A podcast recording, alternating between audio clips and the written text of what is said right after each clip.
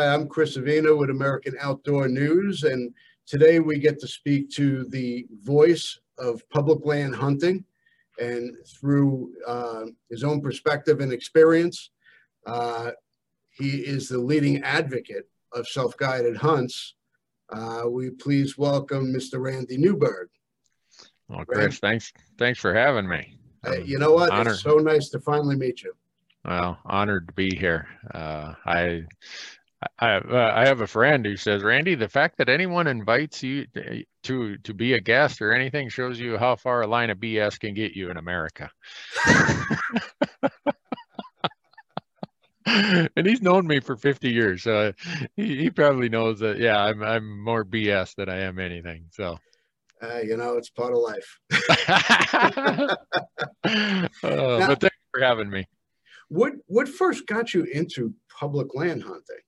Yeah, it's uh, this is inner. It, I, uh, I, am gonna roll back. I, am gonna sound really old by the time I get telling all these old stories.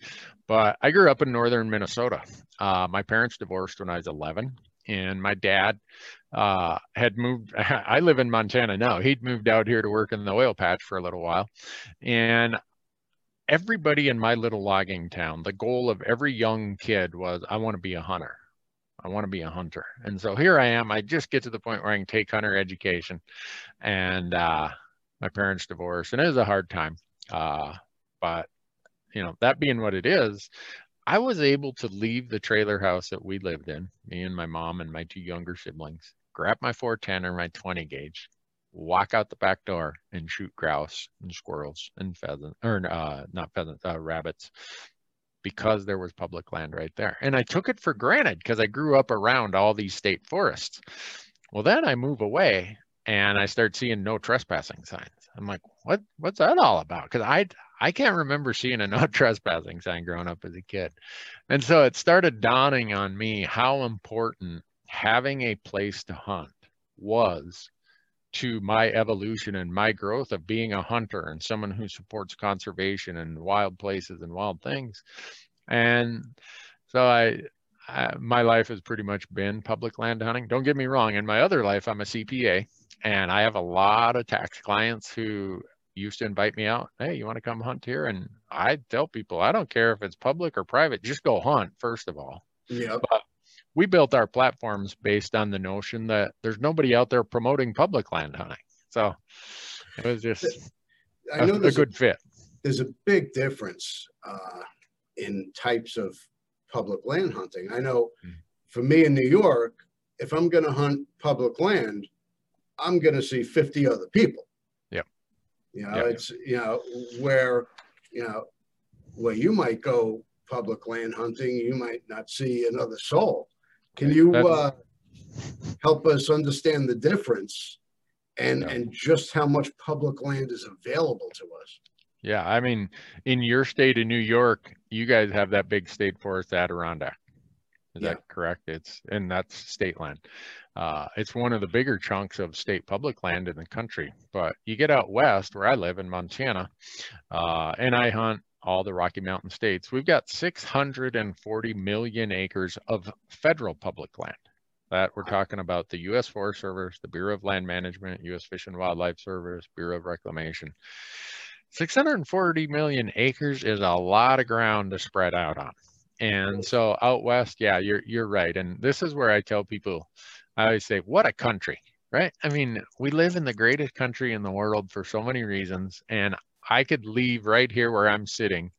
And if I had the energy to do it, I can hike from my office to Yellowstone National Park and be on public land from the trailhead all the way to Yellowstone. Well, in hunting season, I would do that, or I could do that, and I'd see a lot of elk, I'd see grouse, I'd see deer, I'd see all kinds of stuff.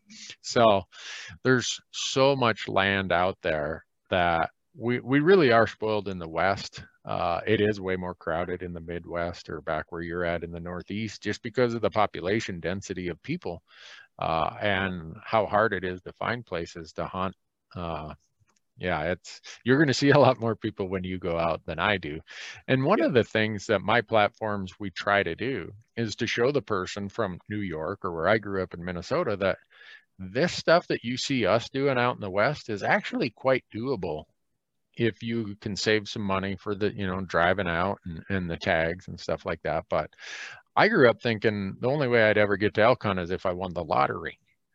Well, then I move out here and I start thinking, you know what, you can do this. Anybody, if I could shoot an elk, anybody can shoot an elk because I am so far below average that I need to start showing other people how you clear some of these hurdles and dispel some of the myths that it's only for rich people. And so that's kind of how that mix of public land and, and the difference of the East and the West uh, kind of falls into the message that we put together.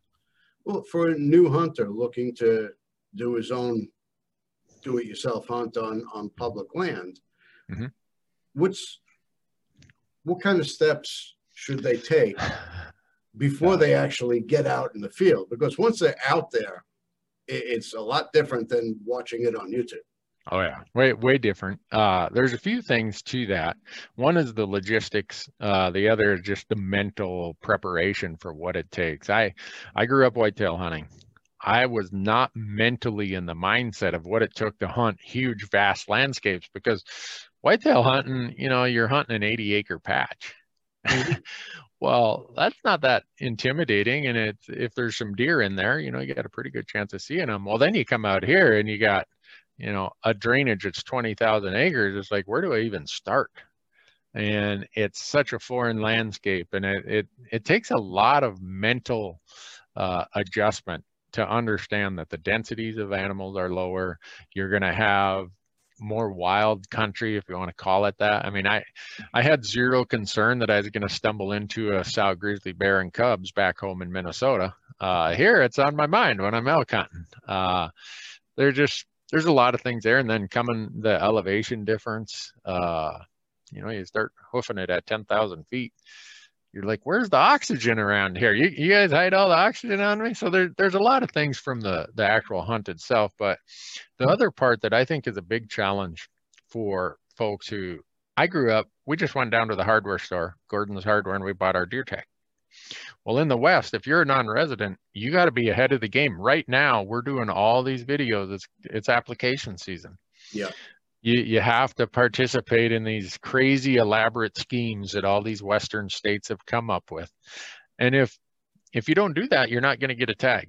And the first step to getting a chance to go hunting is acquiring that tag. So we spend a lot of time talking about how you can get a tag. it sounds pretty elementary, but the Western states have mastered the art of making it really complicated. It, uh, I think that's what any state, and you know, it's all, it's all revenue driven, and you know, how much can we get? Even though you know it does go towards conservation, but you know, uh, which kind of segues into my uh, next topic here. I know you had a, a pretty close relationship with um, Jim Posewitz. Yep. Uh, can you tell me a little bit about his work? Yeah. And, uh, conservation and what kind of influence he had on you? Yeah, we we're all. I think any of us can look back at our lives and say, boy, there's been some important touch points along the way, and we're blessed to have just encountered certain people that you build a relationship with. And Jim passed away last summer, uh, but he was well known as being one of the one of the giants of conservation. Uh, anyone who, um, in most states, if you've taken hunter's education in the last 30 years, you got his little book called Beyond Fair Chase. Uh, it's millions of copies out there. Uh, and he started an organization called, when he left Montana Fish, Wildlife, and Parks and retired, he started a group called Orion the Hunters Institute. And he was doing a seminar right over here at the university, Montana State University, near my office. And this was in 1993. Uh, he just started, and I went over and said, Hey, I loved your presentation. Let me know if ever I can help. He said, Well, what do you do? I said, Well, I'm a CPA. He's like, we could use some account accounting help. So I started doing that. Two years later, he asked me to be on his board, and then I sat on his board for 12 or 13 years. And in the process, got to see uh, somebody who really had been through the the challenges and the, the if you want to call them battles of conservation. He'd done it from the inside of trying to be a state employee and representing the hunters and anglers and their their voice for for the wild places and wild things we love. Uh, and then watching him do that as uh, in a nonprofit world. And I just, I got to hear a lot of really cool stories, got to meet some amazing people and, and to call Jim a friend, uh, well, has been one of the, one of the blessings of my life for sure. Every once in a while, there's somebody that comes along that uh, Yep. guides you in a direction you didn't think you'd be in. Uh, Chris, I'm sure you, if you sat down and wrote that, you'd have a long list of people who touched you in some way. And Oh, you- at, at the time, you have no idea that this relationship is going to guide you down a certain path. And voila, there you are. I, I got a story for you afterwards. cool. now, you serve on several boards uh, for conservation. Uh, can you tell us a little bit about your own conservation work? Yeah, uh, I have. I've just termed out now of my most recent conservation board position, the Rocky Mountain Elk Foundation. I served on their board for six years. Uh, I've served on lots of local rod and gun clubs. Uh, I, like I said, I was on the board of Orion the Hunters Institute for 12 or 13 years. Uh, but, uh, and so right now, after I termed out on the board of the Elk Foundation, my wife said, can you take a little break from that uh, for a It little while? A hell of a lot of time, don't it? yeah so I- i've officially taken a break from it but i'm still heavily engaged and that's what i use my platforms for uh, the why of our platforms is to promote self-guided public land hunting and create advocates for that cause so in today's world where all of our issues get drawn over into congress or state legislatures we need advocates. We need people who understand how this process works. This isn't the old day when everything was handled over at a fish and game commission or there weren't controversies about firearm ownership or conservation or access. Now all this stuff is a political game. So part of my job is to take this 30 some years of advocacy experience I have and teach others how they can be an advocate for the things that that are their passion and their interest. So Well, maybe you'll lean to public office someday.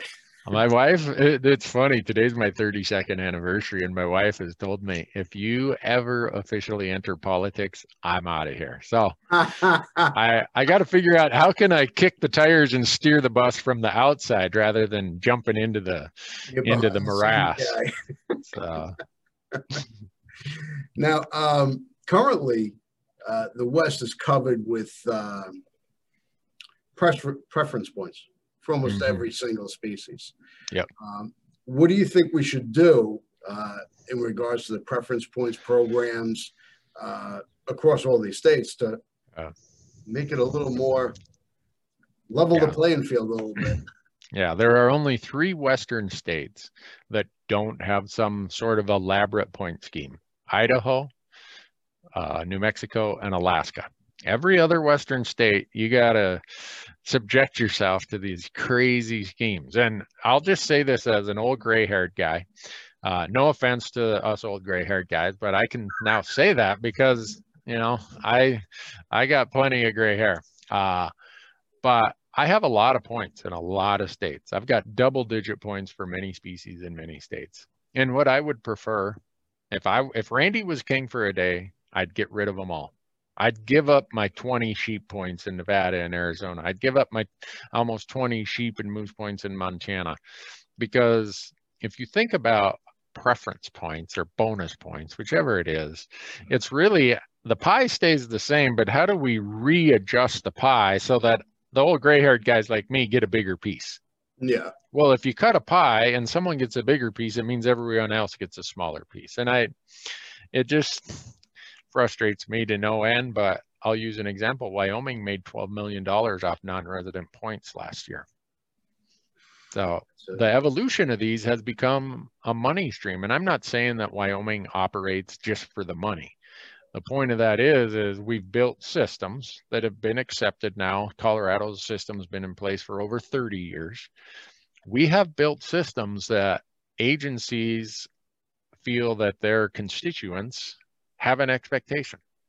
And there's also a, a some sort of value proposition that creates a revenue stream. So I don't see them going away, unfortunately. it all comes down to it all comes down to the dollar at the end of the day. How much I, are we earning?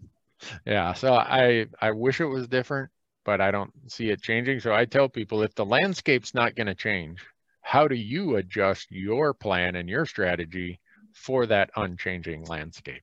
And that's why we spend like right now, we'll we do a video on our YouTube channel for every state. Wyoming, Arizona have already released. We just filmed uh, New Mexico and Utah. Those will be releasing so that people who aren't familiar with these elaborate schemes these states come up with that they have a little bit of a head start about okay this is my budget where could i get started in this so we love our children we protect them we guide them we prepare them for life in the world with all that we do from deep in our hearts we cannot control all things Life threatening illnesses and disabilities affect far too many of our children each year. While we cannot change the circumstance, we can make dreams come true.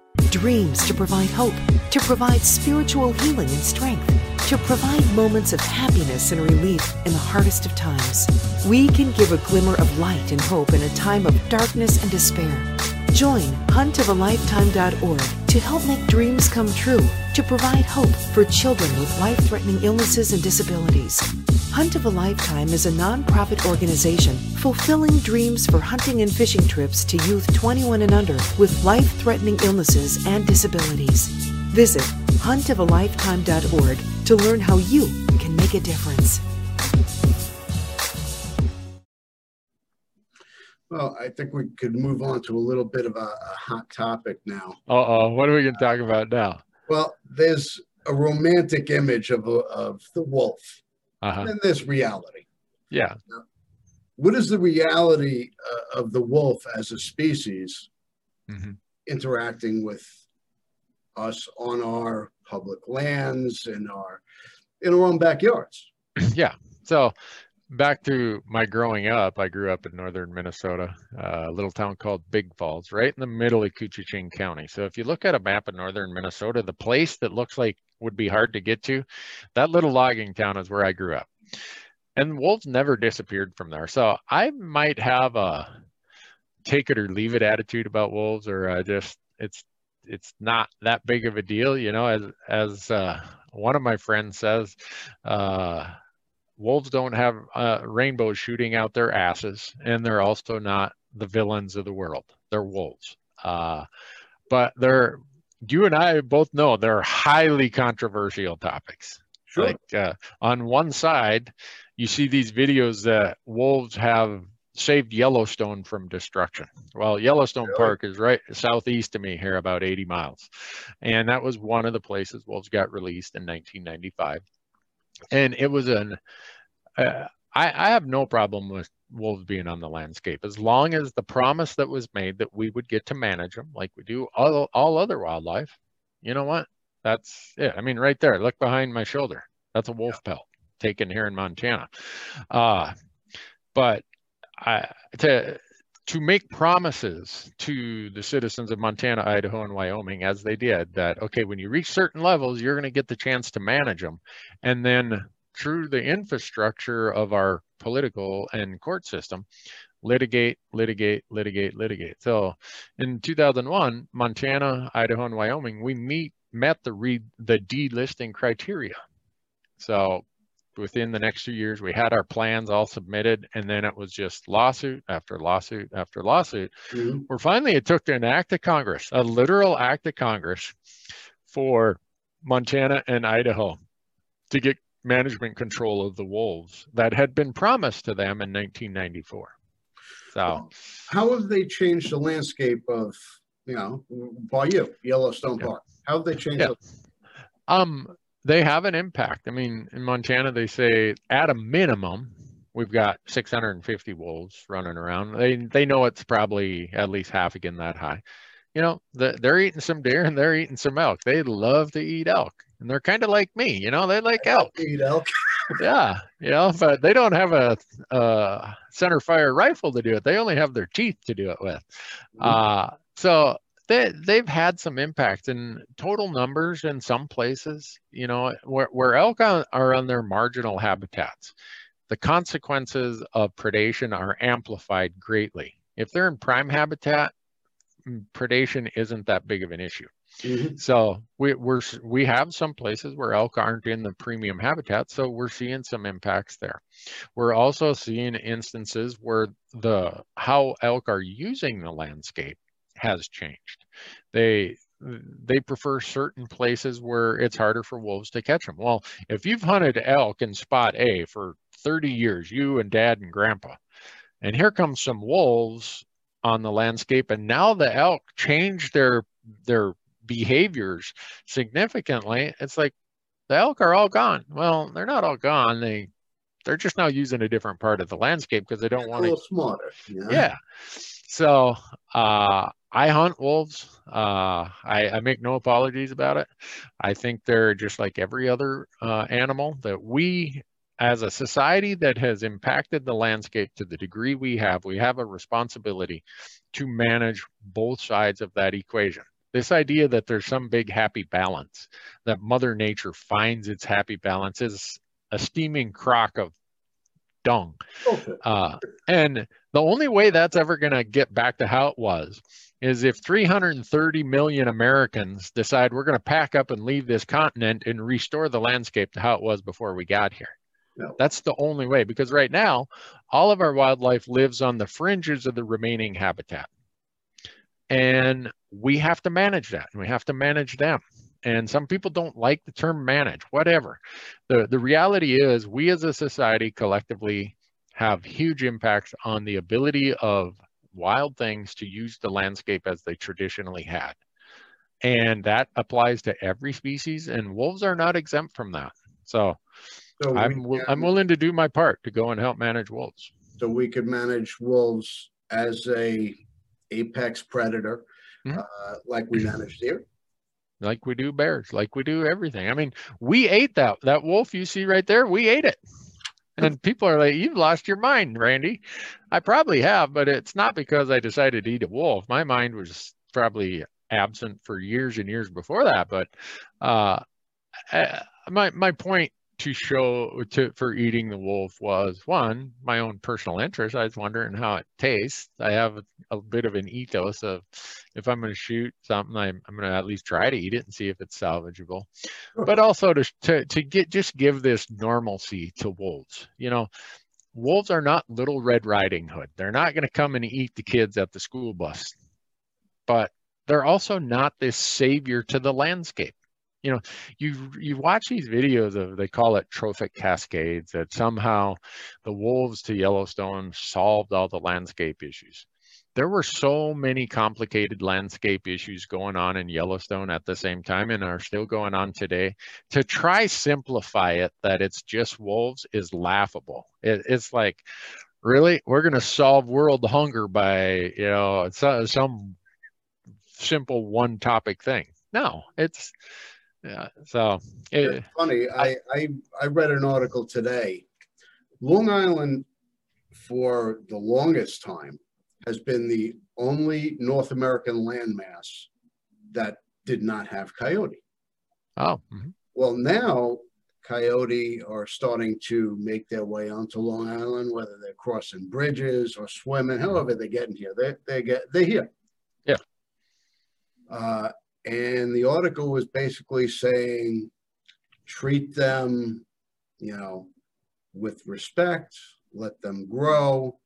Uh, if you see them coming in your yard, yell at them, squirt them with a hose. And I'm thinking, all right, if a coyote's trying to eat my cat, I'm going to squirt it with a hose and yell, leave my cat alone. That'll do the trick. yeah. Good luck with that. Uh, yeah, it's So, it, it- even wolves will scare coyote out of the area. They'll, Oh, yeah. their domain. They're the Yeah. apex predator. Yeah, here. they Hey, Can- canines do not like other canines. And in Yellowstone, if you're a coyote or a red fox, you got your head on a swivel. yeah. I mean, anywhere in Montana, uh, it's just one, when one comes in, it displaces others. So if you look, you would see prob, uh, not that I think anyone's ever measured it, but I suspect you'd see significant decline in the number of other canines since wolves have become the dominant canine in the landscape.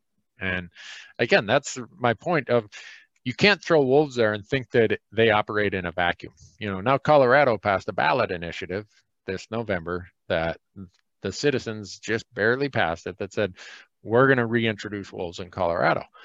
Hmm. Well, folks like to think that that is just you put them there and they mind their manners. They have this pact with the elk of hey, we're we're going to do this humanely, and you're going to, you know, we got a deal sorted out here that you're going to let us eat you, and uh, you know, fairy tale world, everything's going to be fine. Yeah.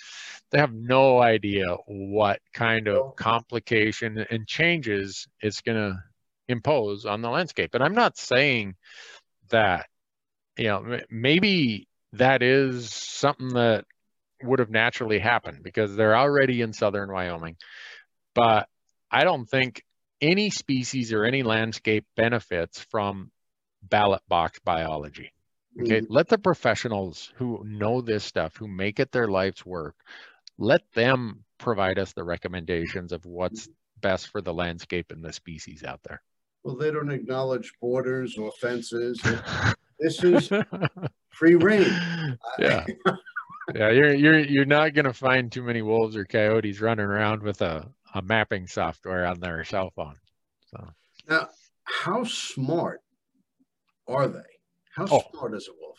Oh, they're unbelievable. They're I spend it probably takes us 15 to 20 days of hard mountain hunting, 10 to 12 miles a day to get one encounter with a wolf. Are they they're, they're smart. challenging? Mm-hmm. Yeah, they're, they're the, if you told, I, I tell people that I would fill five or six elk tags in the time it takes us to get one shot at a wolf. Wow. They're just, they're just that remarkable. They're, uh, and I don't care what your feelings are about wolves. If you hate them and think they should all be gone, which is not my position, uh, if you hunt them hard, spot and stalk like we do, you're going to respect them. You, you're going to have a huge amount of appreciation for them. Like right now, it's 10 below zero here in Montana. they're out there making a living. You know, they're, they're catching dinner with their teeth. And, you know, you're 70, 80, 90, 100 pound wolf, and you're looking at this bull elk over there that's 600 pounds, got these sharp antlers and hooves. And you're really hungry because the cold has just tapped your energy, and you're like, I got to jump in there. You know, I, I don't have any choice. so you, you end up with a high level of appreciation for them. Uh, you realize how remarkable they are, how adaptable they are, but they're they're just another animal. Uh, like I feel elk are equally remarkable. Every species we have out there fascinates me to no end, and we got to manage them. There's a durability about them that uh, yeah you know, makes you think. You know, you're yeah. not a stand hunter. Uh, you know, I I sit in a stand here in New York, and you know, I I you know do my scouting and whatnot, but you know, ultimately, I'm sitting there waiting for them to come through their funnel. You yeah. you're you know you're on the ground. You're chasing and stalking, and you know yeah. you're you're trying to outwit your prey. It's a completely different thing. Yeah, and and they're so smart. They, the first year that we are allowed to hunt and trap them, they they weren't that well educated, but it did not take long before they understood that stay away from roads and trails, make big loops. So the wolves that I hunt, they're usually making 30 to 50 mile loops over the course of a week looking for elk. Uh, elk are concentrated this time of year. Mm-hmm. So they're checking out on this herd, checking that herd, checking this herd, checking that herd. And they're uh, they're pretty remarkable animals. Love them or hate them, you got to respect them. They have so. their they have their own grocery store. Yeah, you're over here. I'm in the mood for elk today. yeah. So, but I, it's good winter exercise for me to go out and do it, and it it really is more like taking your firearm for a walk. it's and you get some good exercise. Now, back in what was it, 2000- 13-ish, you suffered a heart attack. Uh, yeah, I have a weird uh, blood clotting condition. I've had four major blood clots, and the biggest one that affects me is I had a really large blood clot in my liver that is pretty much messed up all the plumbing in my liver. So some days if you're watching my video footage and I look hungover is because I have a very high toxin load and my liver hasn't been able to clean things out. Wow. So uh, I also ended up with a blood clot in my heart. It wasn't arteriosclerosis or anything like that. I'm laying in bed one night and all of a sudden, oh, what is that? So being the knot head that I am, I'm like, ah, I'll get through it. My wife's like, you sure you're okay? Hell yeah, I'll be fine. Next morning I go grab my black lab and we're gonna, I'm thinking I'm gonna just jog this out. I'll fix this. I got to the end of the high end of the driveway and I was on my knees. I'm like, oh, here I am. I'm going to die of a heart attack in my driveway. And I've known I've had this for eight hours. But so went in, got everything checked out, did the heart cath, you know how they go up. And the cardiologist, he's like, well, there's a pretty invasive way to find out that your arteries are like those of a 30 year old. You just need to figure out this blood clotting thing. So I'm, I'm trying my best. Do you, um, approach your hunts in a different way now? Uh, it hasn't affected the way you hunt? Not not really. Uh, I'm on a blood thinner. Uh, so when I'm doing my field dressing, uh, you know, I, am on a low level blood thinner. I, I, try not to jab myself with a knife. Uh, I pay attention to, because since then I've also had another blood clot in my brain, uh, a TIA, they call them, I guess. Woke up on the floor. if you want to get your wife blood pressure worked up, be standing there and collapse on the floor. Uh, wow. And uh, so, but it all keeps going back to this blood clotting thing that they can't figure out. So I, it really hasn't changed my my hunting. I would say, if anything, it has lit the fire even more uh, because you you come to realize that health is such a valuable gift. It's a blessing to have high quality health and I don't want to take it for granted. Any day that my health allows me to go out and do the things I love, you know what?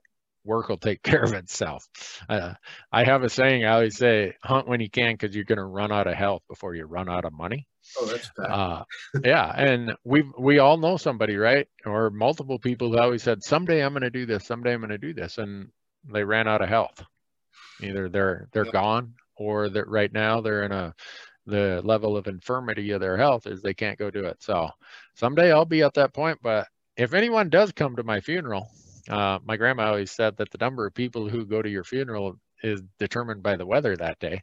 Uh, if anyone does come to my funeral,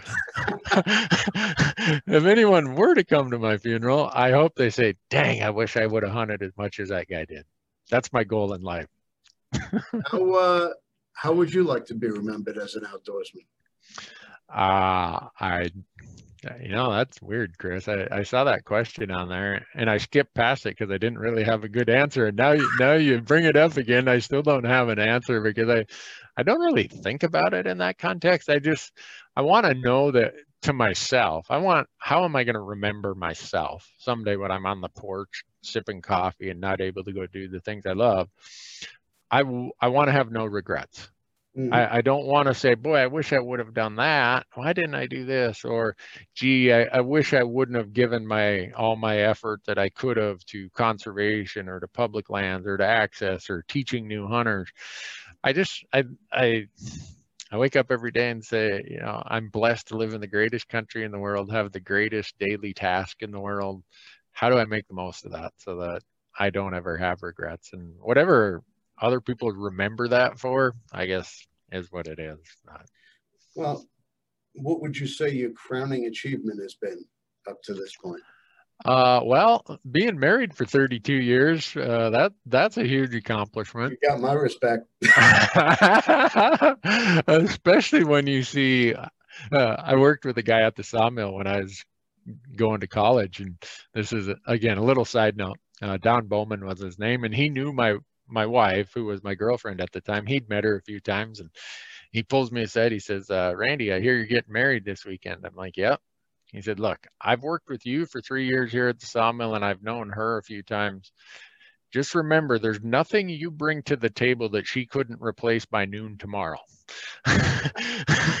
behave accordingly. So that's probably one of my crowning achievements is to have such a wonderful wife. Uh, raising an, a wonderful son. Uh, he's 30 years old. That's a crowning achievement. I, I don't know. I, I really don't measure anything that way. I'm, I'm very proud of the work we do and the platforms we've built the advocacy that we're able to create for hunting and public lands and in conservation. And I, you know, I look around a lot of my office, even though you see some European mounts here, uh, a lot of my office are little plaques of conservation projects I've been involved in.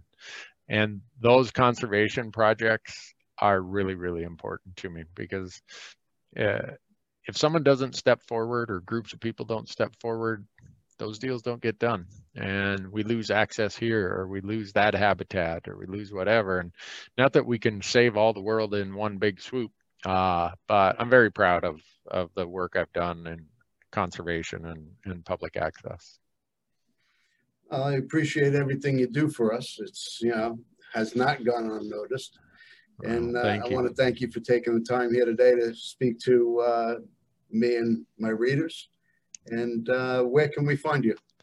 Well, uh, we uh, have multiple digital platforms. We, for a while, as you know, we were for nine years we were on Outdoor Channel and Sportsman's Channel, and we migrated all that to digital platforms. So uh, we have a TV show on Amazon Prime called Fresh Tracks with Randy Newberg, and then we have a big YouTube channel called Randy Newberg Hunter.